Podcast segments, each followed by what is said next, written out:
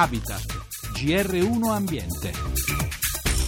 Settimanale a cura della redazione economica. Quando nel 1908 i primi esploratori conquistarono il Polo Nord, certamente non avrebbero mai immaginato che un secolo dopo quell'enorme lastra di ghiaccio sulla quale avevano camminato per mesi soffrendo il freddo e la fame sarebbe stata sul punto di scomparire.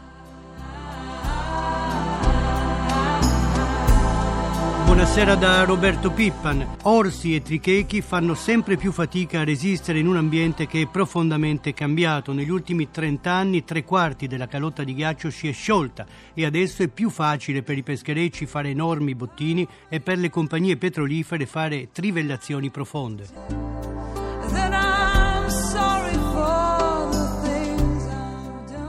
Per formarla ci sono voluti 800.000 anni, per farla sparire manca davvero poco. La calotta ghiacciata del Polo Nord tra qualche anno potrebbe non esserci più, come ricorda Alessandro Gianni, direttore di Greenpeace Italia, associazione ambientalista che ha lanciato una nuova campagna per salvare quel che resta del grande ghiacciaio. Ma perché è così importante?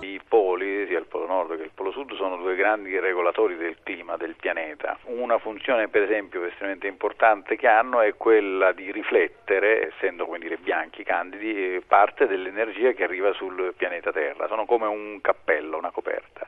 Se il ghiaccio si scioglie il mare assorbe più calore e questo aumenta il riscaldamento globale. Quindi il ghiaccio che si scioglie per colpa del riscaldamento globale che deriva soprattutto dalla combustione di petrolio, carbone, eccetera, a sua volta come dire, innesca un meccanismo che peggiora sempre più le cose. Quindi raffredda il nostro pianeta, il ghiaccio e stabilizza il clima e siccome quasi i tre quarti della calotta artica è andata perduta mette a rischio anche la situazione climatica. Assolutamente sì. Ma se le cose dovessero andare avanti così, in quanto tempo potrebbe scomparire del tutto la calotta polare? Si stima che si potrebbe tranquillamente fare dire, il giro dei, dei poli entro pochi anni e una perdita totale è stimata nell'ordine di qualche decennio.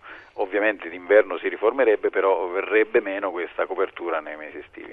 Lei ha accennato al petrolio, ma sotto la calotta polare ci sono miliardi di barili di petrolio, una stima dice addirittura 90 miliardi di barili come potenziale estraibile. Questo potrebbe creare ulteriori problemi, essendoci nel mondo una corsa all'accaparramento del petrolio. Purtroppo li sta già creando perché grandi imprese stanno avventando su questa disponibilità che poi è tutta teorica con metodi un po' approssimativi, per esempio a Capodanno una di queste piattaforme è andata a incagliare sull'isola di Kodiak in Alaska perché veniva trasportata con un rimorchiatore che doveva essere super sicuro ma che in realtà ha avuto una serie di problemi eh, con un incidente che per fortuna ha avuto esiti eh, relativi, ma immaginate che succede se una piattaforma di estrazione petrolifera viene portata via da un, iceberg. Noi abbiamo visto come lavorano questi signori, praticamente loro cercano di deviare gli iceberg con i getti d'acqua dei rimorchiatori.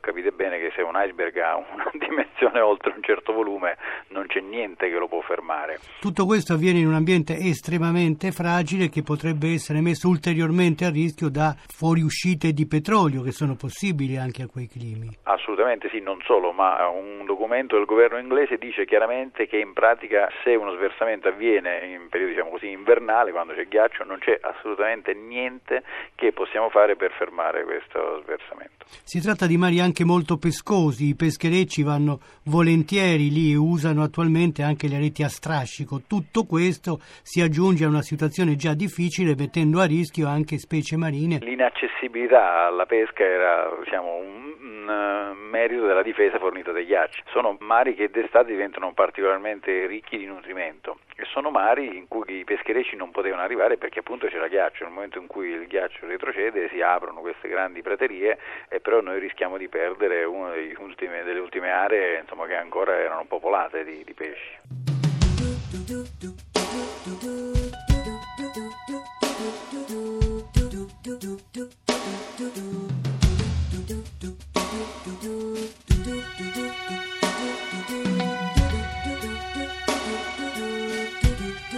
Torniamo in Europa, anche i nostri ghiacciai si stanno sciogliendo a causa dell'effetto serra e peggiora la qualità dell'aria. Ti proteggerò dalle paure delle ipocondrie dai turbamenti che da Le direttive europee obbligano a ridurre le emissioni, ma il 70% dei cittadini del vecchio continente è insoddisfatto dalle azioni finora intraprese dai diversi paesi per risolvere il problema, almeno secondo un recente sondaggio di Eurobarometro e l'Italia risulta tra i paesi con l'aria più inquinata. Iva Testa ha sentito a riguardo Stefano Ciafani, vicepresidente di Legambiente. L'inquinamento atmosferico è un problema comune a tutti e 27 Paesi membri, in linea generale. Le fonti industriali, il traffico, il riscaldamento nel centro-nord dell'Europa ovviamente sono fonti che contribuiscono a aggravare una situazione che era già nel passato piuttosto complicata. Nel nostro Paese c'è una preoccupazione maggiore perché purtroppo sono venute meno politiche nazionali da una parte e locali dall'altra per contrastare questi fenomeni. Ogni anno con la nostra campagna campagna malaria monitoriamo il numero dei superamenti delle polveri sottili giornaliere previste e monitorate dalle centraline dei comuni, ecco insomma alla fine dell'anno ci sono sempre 50, 60, 70 capoluoghi di provincia che hanno superato i limiti europei, cosa per cui siamo in procedura di infrazione. Quali sono le aree italiane più gravemente danneggiate? La pianura padana, lì si concentra grande presenza industriale, grande eh, traffico su gomma e un uso del riscaldamento molto importante in una zona che è sostanzialmente una conca conca chiusa tra le Alpi e gli Appennini. Poi ci sono anche altre situazioni nel centro-sud d'Italia che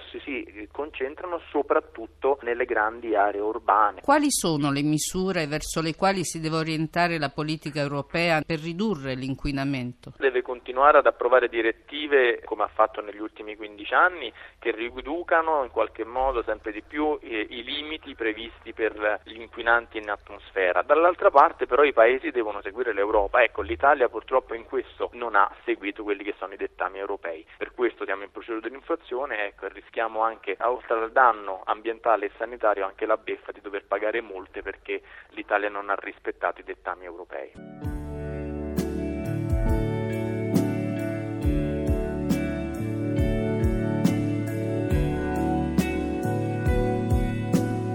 Torniamo a parlare dell'acqua, bene prezioso, che troppo spesso viene disperso, sprecato, mentre in alcune regioni, soprattutto del sud, in estate si soffre per la carenza idrica. Oggi andiamo a vedere come funziona l'acquedotto pugliese.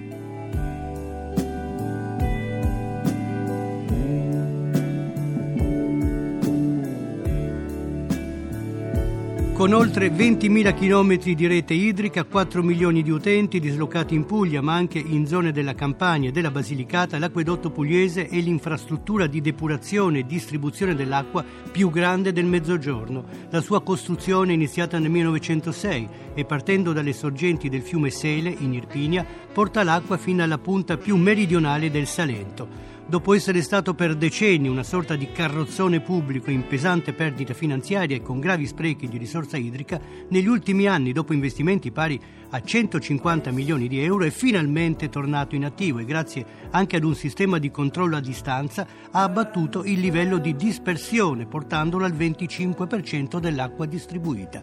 Come spiega al microfono di Sandro Marini il direttore industriale dell'acquedotto pugliese, Antonio De Leo ultimi anni abbiamo dato un impulso molto forte al recupero di risorsa idrica, sia in termini di investimenti importanti che sono stati eseguiti, quindi in termini di manutenzione straordinaria, rinnovamenti delle reti di distribuzione, rifacimenti di tratti di condotte ammalorate e a fianco a questo abbiamo introdotto attività sistematica di ricerca perdite. Ci sono tante squadre di ricercatori di perdite di Acquedotto Pugliese dotati delle più moderne apparecchiature di localizzazione delle perdite, si muovono sulle nostre reti e revisionano continuamente e periodicamente le reti di distribuzione degli abitati. In termini numerici, a quanto si è ridotta la dispersione di acqua? tenga conto che negli ultimi anni noi abbiamo recuperato più di 40 milioni di metri cubi d'acqua, che insomma è una quantità enorme di acqua, confrontabile con l'acqua che c'è l'invaso, per intenderci, in alcuni periodi dell'anno. Proprio grazie a questa attività sistematica di ricerca perdite, di localizzazione delle perdite e di riparazione. L'acqua che viene portata nelle case è potabile, si può bere? Assolutamente sì, Acquedotto Pugliese non gode di nessuna deroga e quindi è rispettoso della normativa nazionale prevista per le acque potabili. Come si controlla la qualità di quest'acqua? Acquedotto Pugliese, come tutti i gestori, per legge esegue tutta una serie di autocontrolli. Parliamo di centinaia di migliaia di parametri controllati ogni anno perché noi disponiamo di un network di laboratori dotati delle più moderne strumentazioni analitiche e quindi voglio dire c'è questo controllo continuo e in più ovviamente per legge poi ci sono i controlli che eseguono le autorità sanitarie locali, i controlli quelli di potabilità che fanno periodicamente così come previsto per legge. Ecco. Quali sono i prossimi passi previsti dalla vostra società nella gestione dell'acqua? Continuare con questo approccio virtuoso, appunto quello di salvaguardare sempre di più la risorsa. Vi ripeto, sono i numeri che ci stanno dando ragione grazie al fatto che immettiamo sempre meno acqua dalle fonti, quindi la stiamo salvaguardando sempre di più grazie proprio a questa gestione ottimizzata, sempre più virtuosa.